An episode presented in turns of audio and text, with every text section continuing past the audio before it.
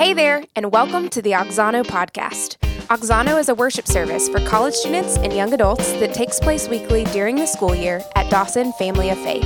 If you're ever in Birmingham, Alabama on a Tuesday night, we hope you'll join us as we worship through song, prayer, and the Word. Thanks for listening. Tonight, we are going to be continuing our series in the woes to the Pharisees, and tonight is going to be on the weightier matters of the law. And so uh, we'll be in Matthew chapter 23. Um, as, as we've already read tonight, the, the, the theme of the woes to the Pharisees that, that, that Cole has preached the first two weeks, Cole Fryer uh, will be preaching next week, um, is, is woes rebuilding religion. And so, in, in, ushering in his kingdom, Jesus came and, and taught this radical new way where um, he is completely dismantling the religion of the Pharisees, um, the, the religious leaders of the day, because uh, they, they, they built religion on this feeble foundation, this, this completely uh, foundationless uh, religion of the Pharisees. And, and Jesus wanted to demonstrate that he is the true cornerstone of the eternal house that he was and is to this day building up. And for us to get some context into what Jesus is saying in Matthew 23, we look back a, a, chapter before in Matthew chapter 22. It says that Jesus had silenced the Sadducees. And so the Pharisees all grouped together and they sent this Pharisee lawyer into the ring with Jesus. And it says that, that he quizzed Jesus by asking him, What is the greatest command? What is the command that is of central importance? Because these guys were all about following the rules. And these guys were all about, as Cole taught us a couple weeks ago, about building barriers around the law so that they wouldn't even get close to violating it, right? So they added to uh, all the things in the Torah, right? That uh, instructions from God on, on how to live in a way that's consistent with His design. But they, but they heaped these burdens on people, and they made following God um, completely toilsome and burdensome, right? And so they're, they're asking him, What is the greatest command? And, and Jesus responded with a twofold but intertwined command. He says, Love God and love your neighbor as yourself. He says, The whole law and prophets hang on to these commands, right? Cole taught us about how Jesus leads us in the way of simplicity last week right? And so Jesus really simplifies what it means to live in communion with God, and that is to love Him and to love His prized creation, which is His image bearers, which we would call our neighbors, right? And so the fourth woe, Jesus says, Woe to you, scribes and Pharisees, you hypocrites, for you tithe mint and dill and cumin, and you have neglected or dropped the weightier matters of the law, justice and mercy and faithfulness. These you ought not have to done, these you ought to have done without neglecting the others. You blind guides, straining out a gnat and swallowing a camel. So, our first point tonight is that distorted religion obsesses over trivialities at the expense of the big ideas. So, what, what Jesus is talking about of how the, the great commandment uh, is what the law and the prophets, all the, the sum of all the teaching of the Old Testament hangs on this idea of loving God and loving your neighbor as yourself. But the Pharisees have it twisted, they have it completely flipped upside down. And when he uses this word neglected, um, we, we, we get dropped uh, as, as, a, as another um, kind of root uh, of that word. And so, and so um, this, this, how the, the law is hanging on is completely dropped by how the, the Pharisees have completely distorted it. And so uh, I wanted to show you guys this picture. This is uh, my backyard here. Um, this is my wife's herb garden. And uh, if you kind of look in that planter box on the far side, don't look at all the weeds in the back. I need to take care of those. But um, and then our kale right there, it got completely wiped by aphids this year. So um, you guys, when you turn 30, you start worrying about things like aphids. You know, like right now, you're like worried about how's my hair looking, or like you know, like when you get to 30, it's like, man, are the aphids to eat up my kale in my garden? You know. um, but you see that kind of like that sort of bushy one. That that one right there is dill, and then right to the right of it is mint, right? Now, if I were um, just wanted to like be like the Pharisees and, and, and make this uh, kind of uh, just a real tangible example for you guys, I would go and, and pick out like a tenth and measure out what a tenth of my, uh, my dill and uh, my, my, uh, I don't have any cumin, but my mint, right? And so, uh, obviously, with the 90% that I kept for myself, I'd invite Cole Fryer over and he would make an incredible tzatziki sauce out of it, right? But with that other 10%, I would bring it here as an offering, right? And, and it's this, um, you know, they're, they're going way above and beyond to uh, show everyone how religious they are and how committed they are to God because all of their things they're tithing on, right? And uh, we've got Chris Harton sitting in the back. He teaches an incredible lesson to our DYP folks in the room who know about finance, right? Um, on the importance of tithing. Like, tithing is, is an important spiritual discipline, right? Um, but, but it says that God loves a cheerful giver, right? That, that we give out of the abundance and the overflow of our heart. We don't do it so that we can check this religious performance box, right? But, but that's exactly what they are doing. And, and tithing, just as a whole, is this hyper measured discipline, could be spiritual prudence, right? If we're, if we're giving the Pharisees the benefit of the doubt, but often it's either tied to extreme anxiousness in, in the belief that all that we have is God, right? Is God's. We, we want to acknowledge that, right? That, that nothing truly belongs to us, but we've been entrusted to be stewards of it. But if we have this anxiousness about it, um, you know, that, that's not a, a good thing or doesn't reflect good things about our relationship with God, right? Because we know there's no condemnation in Christ. But in other cases, uh, it, it, could be tied to prosperity preaching, right? It's like this provocation of God of like, well, if I'm faithful in my tithing and giving, then God is going to bless me uh, tenfold, right? You'll, you'll, you'll hear prosperity teachers on TV that say, you know, give, sow this, this, uh, this blessing, right? Give, give this amount, and then God's going to bless you tenfold right? And so it's like almost like we have God in our pocket, right? It's like what, what Cole shared a couple weeks ago. And so this too is a distortion, right? And, and if God gives us blessing with wealth, then, then consequently we have more freedom and more power. Or maybe others will look at us as successful or faithful or both. And becomes this complete religious show, right? And that is the, that's the game that the Pharisees are playing. They love that game. They are like, if you're at the Catan table with them, man, they are like hoarding up like all the wheat and the ore, like at, at that game, right? They're not a whole lot of fun to play with. And, and the other piece of this is, is because the Pharisees and many people of our day, they, they make it no secret how generous or how faithful they are with their possessions, right? And, and they either do that to justify having a lot, what we would call excess, or they spiritualize their suffering of having very little. And, and that's why Jesus teaches us don't let your left hand know what your right hand's doing, right? That, that we give in uh, you know, anonymity, right? That, that we, we do this as an expression of worship to God and as a commitment to our local body. We, we don't do this because we are trying to uh, create this fanfare around how faithful we are. And so, as I've talked about, through these woes, Jesus is rejecting the Pharisees' commodification quantification and gamification of the religious system of Israel. Right, write these words down if you need to Google them later, right? But essentially, Jesus is tearing down the spiritual one upmanship, the petty politics, manipulation, and distortion of the Pharisees. And if we're a student of church history, we see that this has been a struggle through the ages, right? That um, throughout time periods in church history, we, we use this language around Reformation because um, we, we see where the church has gone adrift, right? That, that whether it's leadership or they're, they're falling to the tides of the day, right? That the church compromises its witness because um, we've created a game out of following God right? Or we've, um, we've, we've made it about having and accumulating as much wealth as we can, or um, about being this spiritual contest, right? And that's not at all like anything that, that honors God, right? Actually, the word Jesus used in this passage is hypocrites. And that's an accusation that's not foreign to us in uh, the secularizing context that we live in today. A lot of people um, that, that you know that aren't believers just say, oh, I just think a lot of Christians are hypocrites. I don't, I don't go to church because the things that you say that you believe, you don't live out. Right? Have you, have you heard that accusation before? Right? That, that the skeptic of our day would say that we are hypocrites. Jesus calls them blind guides, that they're self deceived and they're leading others willfully into darkness. Right?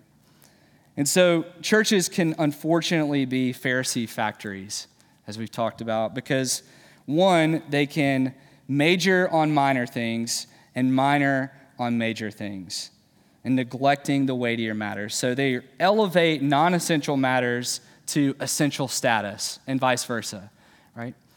And if you're wondering, like, what are essential matters? Uh, a really helpful guide on our website is called our Doctrinal Foundation. Uh, check that out. These are like, these are the, the, the matters that we deem uh, essential to the Christian faith right? These are the things that like we're going to build a foundation on the things that we're assured of in our biblical convictions right? But with everything else we try to be charitable with other believers and brothers and sisters in christ who believe differently. They might not worship with us right? And so we, we want to have this spirit of charitability in the non-essential matters right? But, but churches can really get adrift when we start totalizing everything into this very narrow interpretation right? And that is a game of the Pharisees that we still uh, see in play today. An example of this, too, is, is how we might teach a behavior modification Christianity, right? That we get the cart before the horse. If you guys understand what that expression means. What I, what I mean is that our, our conduct and our character as believers in the world, it matters. But we're, we're not just trying to usher and control people into moral conformity. Our, our goal for you as a follower and disciple of Jesus Christ is, is not to make it all about these externalities of saying, well, Christians do this things and these things and these things, and Christians don't do these things, these things, and these things, right? What we want to primarily see is you to have an experience with the risen Christ, right? To, to know God by the power of his Holy Spirit and be transformed by that, right? To have a heart knowledge of who Jesus is and then walk in that.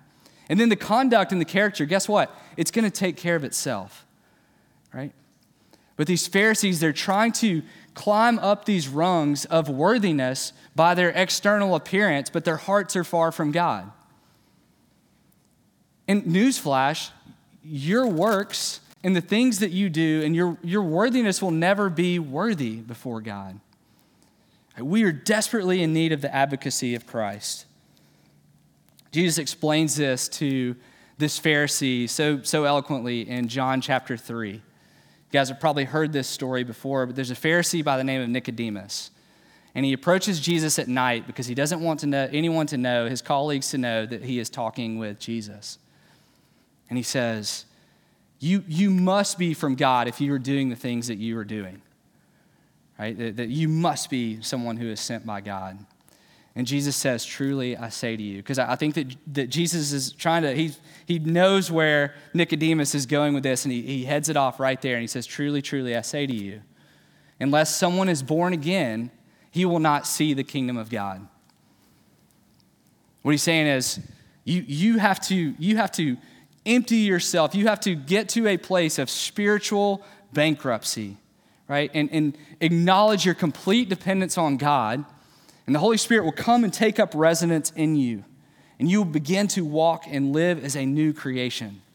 This is what our, our big church word that we call regeneration, right? Of like when, when we meet God and we begin to walk with Him, right? And all of a sudden, the, the things of God start to become uh, things that we crave and desire, right? That, that God comes and gives us a complete overhaul of our identity and our heart's desires. And then we begin to walk and demonstrate the fruits that are keeping with repentance in our life. And so we can't get those things backwards. And so that is the first way that we see how the church can be a Pharisee factory. The second is by reinforcing behaviors and partisanship that betray the great commandment. So we talked about what the great commandment is to love God, love your neighbor as yourself, right? If you get so dogmatic in this is how church should be and this is how Christians should live, that you begin to communicate that in an unloving way to your neighbor, you've, you've completely undermined your identification as a believer in Christ, right? You've completely um, made yourself into a hypocrite. And from a leadership standpoint, if, if we are calling for and asking people to buy into this unchallenged groupthink, as the, the word partisanship means, right? That, that we call people to our social movements or our political party instead of allegiance to Jesus and his eternal kingdom, then, then we are creating a, a Pharisee out of you, right? And out of ourselves. And it's, it's not only what we say, but how we say it, right? Are, are we speaking the truth in love? Right? We'll, we'll, we'll talk about later uh, what, it, what it means to hold our convictions with compassion towards other people. But we, the last thing that we want to do here is reinforce behaviors and partisanship that betray the great commandment. We want to hang on to the great commandment of loving God and loving our neighbor as ourselves. The last thing that we can do is feed a superstar dynamic for our staff or influential members, right? That um, there, there's a, a ministry philosophy out there of like influence the influencers, right? I know that word comes with a whole lot of different connotations now with social media age that we live in. But you know, if this idea, if I can, if I can reach the um, the, the sharpest and the best and the brightest, and like everyone will follow after them, and we'll build this crowd or this following, right? That, that, doesn't, that doesn't sound like the way of Jesus to me. I don't know if, if that does to y'all either, right? That, that we don't want to create a cult of personality. Um, that, or, or power or um, unattainable and unapproachable hyper spirituality right? That, that someone here is the guru, right? That like we are all sitting under the teaching of God's word and we're all accountable to God's word, right? That in, in partnership with God's spirit, that, that you have access to God through his word, right? That, that you can, can go home and, and you can examine and, and study the things that I'm saying, right? And test them against the scripture. Right, Paul says that there's this group in, in Acts, they're called the Bereans. He says they were more noble than all the other Jews because they would go to the scriptures to see if the things that he was saying were true. Right? And so praise God for good preaching and praise God for great communicators like our pastor. But praise God for his humility too. Praise God for his ability and, and, and uh, accountability to the Word of God. And for anyone that would take up the mantle of Christian leadership that, that we are accountable and we sit under the Word of God. And as Cole established in week one, we have this hierarchy smashing equality in Christ, right? That we can call each other brother and sister as we mutually submit to his lordship. So the Pharisees and the crowd alike, they, they have this elevated fear of man. And what I'll tell you guys tonight that fear of man always crowds out fear of and love for God. And we're more worried about what other people are going to think, we're more worried about what other people could do to us, and, and less worried about and concerned with the things of God, right? That, that we have this ultimate accountability to Him, right? That, that we want to be walking in a way in which we want to and we aim to please God rather than man. And so, with that, we'll define the weightier matters of the law, which is justice and mercy and faithfulness. This is an echo of the prophet Micah. In Micah 6 8, uh, he is um, prophesying against the nation of Israel for their economic injustices that they're committing against people and, and, and making it hard for people to get by. He says, He has told you, O man, what is good and what does the Lord require of you but to do justice and to love kindness and to walk humbly with your God? See, I don't think that the Pharisees would outright object to the prophet's requirement, right? That the problem that Jesus is pointing out is the degree of care that they show to garden herbs while maintaining a blatant disregard for their neighbor, right? That, that the poor, the afflicted, the weak, and the lost are completely invisible to them while they're consumed with these really trivial matters. But our neighbor is, is God's prize creation, dignified as his image bearer, and someone that Jesus laid down his life for so that they could experience communion with God. So, this is why Jesus gives us this great commandment. His great commandment is represented in the weightier matters. The first would be the love for neighbor. And these are the things that we are majoring on, right? Justice. The Greek word in this passage, it describes doing or enacting justice more than just loving justice as an ideal, right? as we I mentioned earlier, we, we live in the social media age, right? That, that there is a, uh, a, way in which we can um, promote ideas and, and join in on movements with just a couple clicks that, that lend itself to this kind of cheap posturing, right? Of like, oh, I, I did my part about this cause because I shared this post, right? That's not the type of advocacy for justice that this passage is talking about.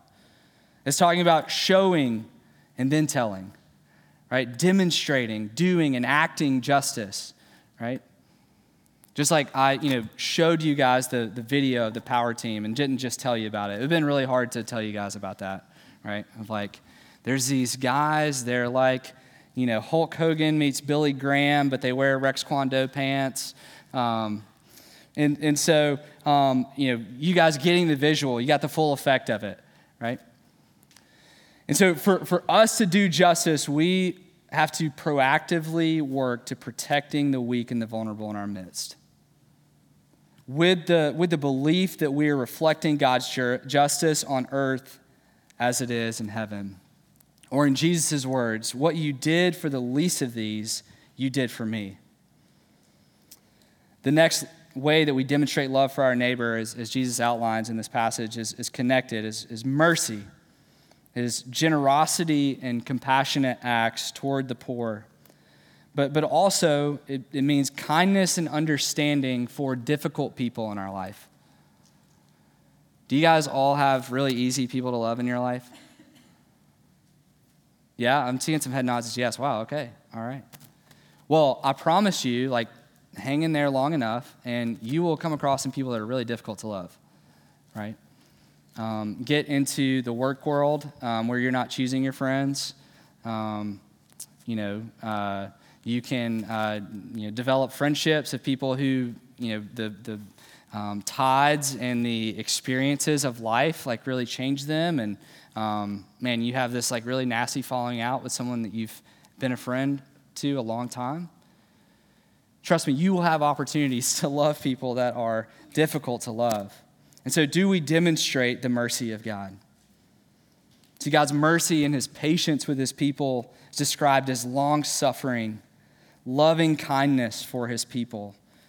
And so, as recipients of that mercy, right, when we, we reach this place that, like Jesus is talking about with Nicodemus, where we are born again, it's where we, we have this understanding of the mercy of God, right? That, that we see the mercy that is available to us in Christ who's completely advocated on our behalf.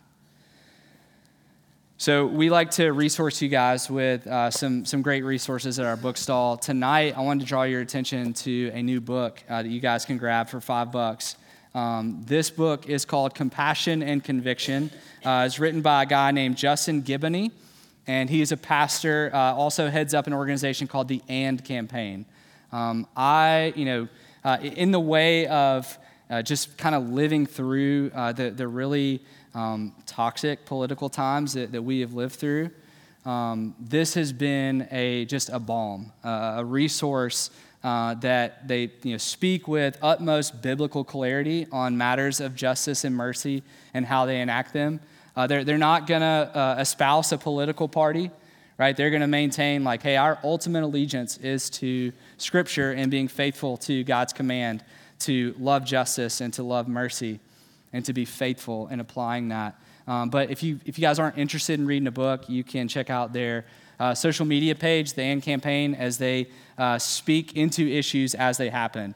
Um, and so I, have just found it to be uh, a, really great resource um, and, and, some, and folks who um, you know, really uh, you know, they, they don't look at things uncritically right? But they also bring it into terms that's easy for someone like me to understand, right? And so, um, highly recommend this resource uh, as you are thinking about, okay, what does it mean for me uh, to, to advocate for and to enact justice?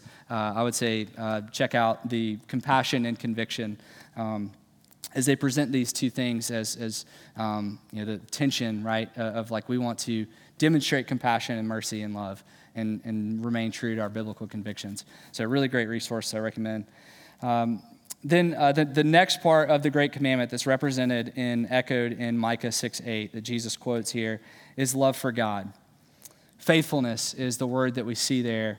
Um, and, and really, the kind of a better translation of that word would be like real faith, right? That uh, Hebrews 11 1 says, Faith is the assurance of things hoped for, the conviction of things not seen. A reliance and dependence on the person and work of Jesus. That we live spiritually as born again humans.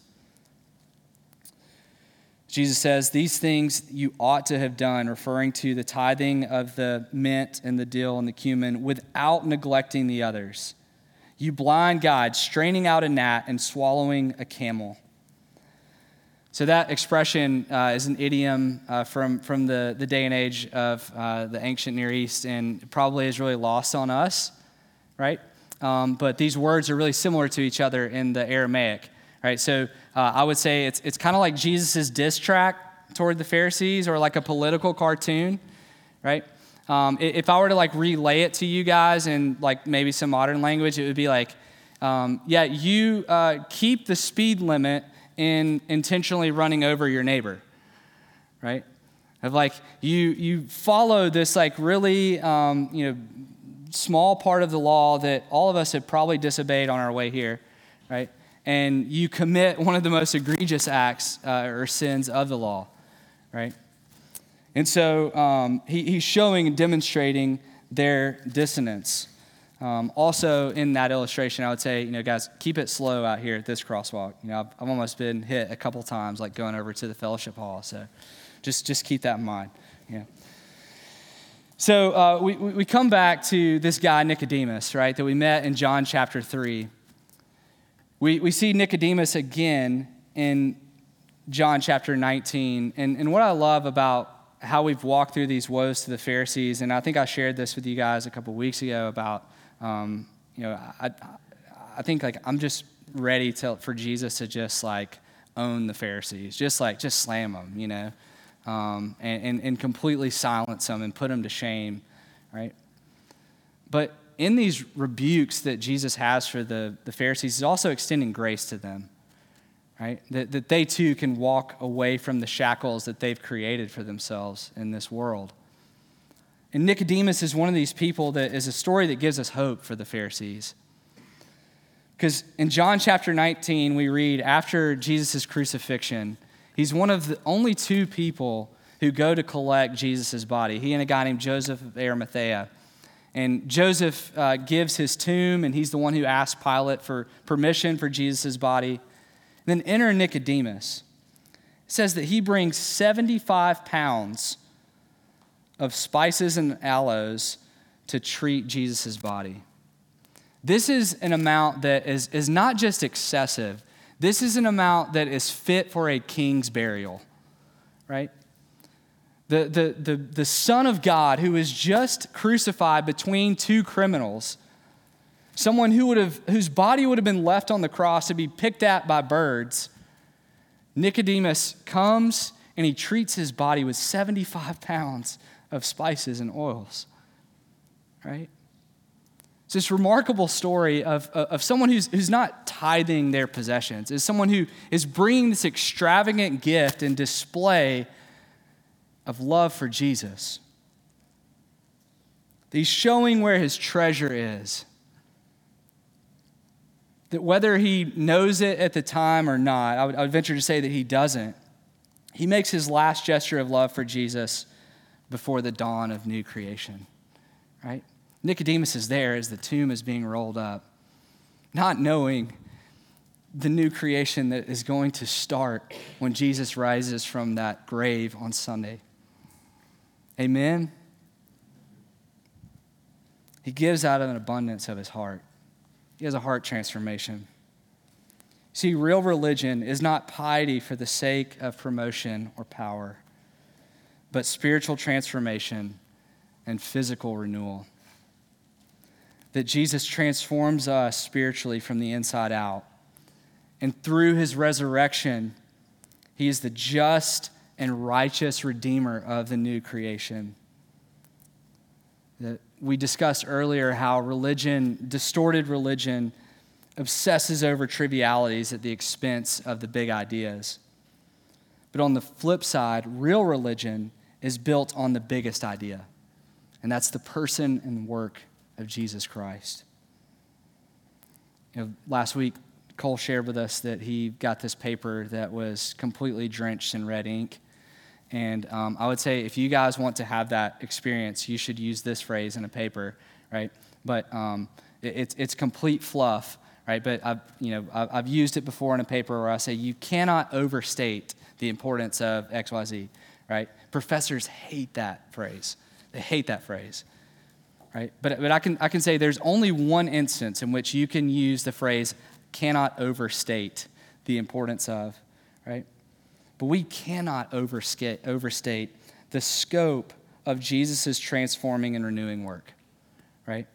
That this is truly the only thing that you can't oversell, you can't overhype, you can't overpromise. It's, it's the revealing of the Christian hope. It's our faith becoming sight. It's the highest ideal, the boldest vision for the future, and nothing less than the chosen and precious cornerstone that God is laying in Zion. Revelation 21 5, Jesus says, Behold, I'm making all things new. All things. So we get to experience this world that Jesus is creating, which we get to commune with God. We get to live in and walk in the newness of life. That is the weightiest matter. That is God's grand and bold vision for the future for us to walk in. That's what we get to invite others into to experience. So, as we transition into this time of 120 seconds, I invite you guys to think about what we've studied tonight in God's Word. Are you maybe someone who came in tonight putting the cart before the horse, right? Are you, are you someone who um, you know, has tried to live all of your life pleasing others in this religious performance without experiencing the true transformation of Jesus? Is following Jesus more about the things that you're against rather than the things that you are for? Right? Do you need to be challenged in loving your neighbor, in balancing the, the tension of compassion and conviction? Do you identify with the Pharisees or with the crowd? Have you had a moment like Nicodemus, who we read about, who quit holding back and trusted and followed fully after Jesus. Let's pray. Father, we're grateful for your word and how it challenges and convicts us.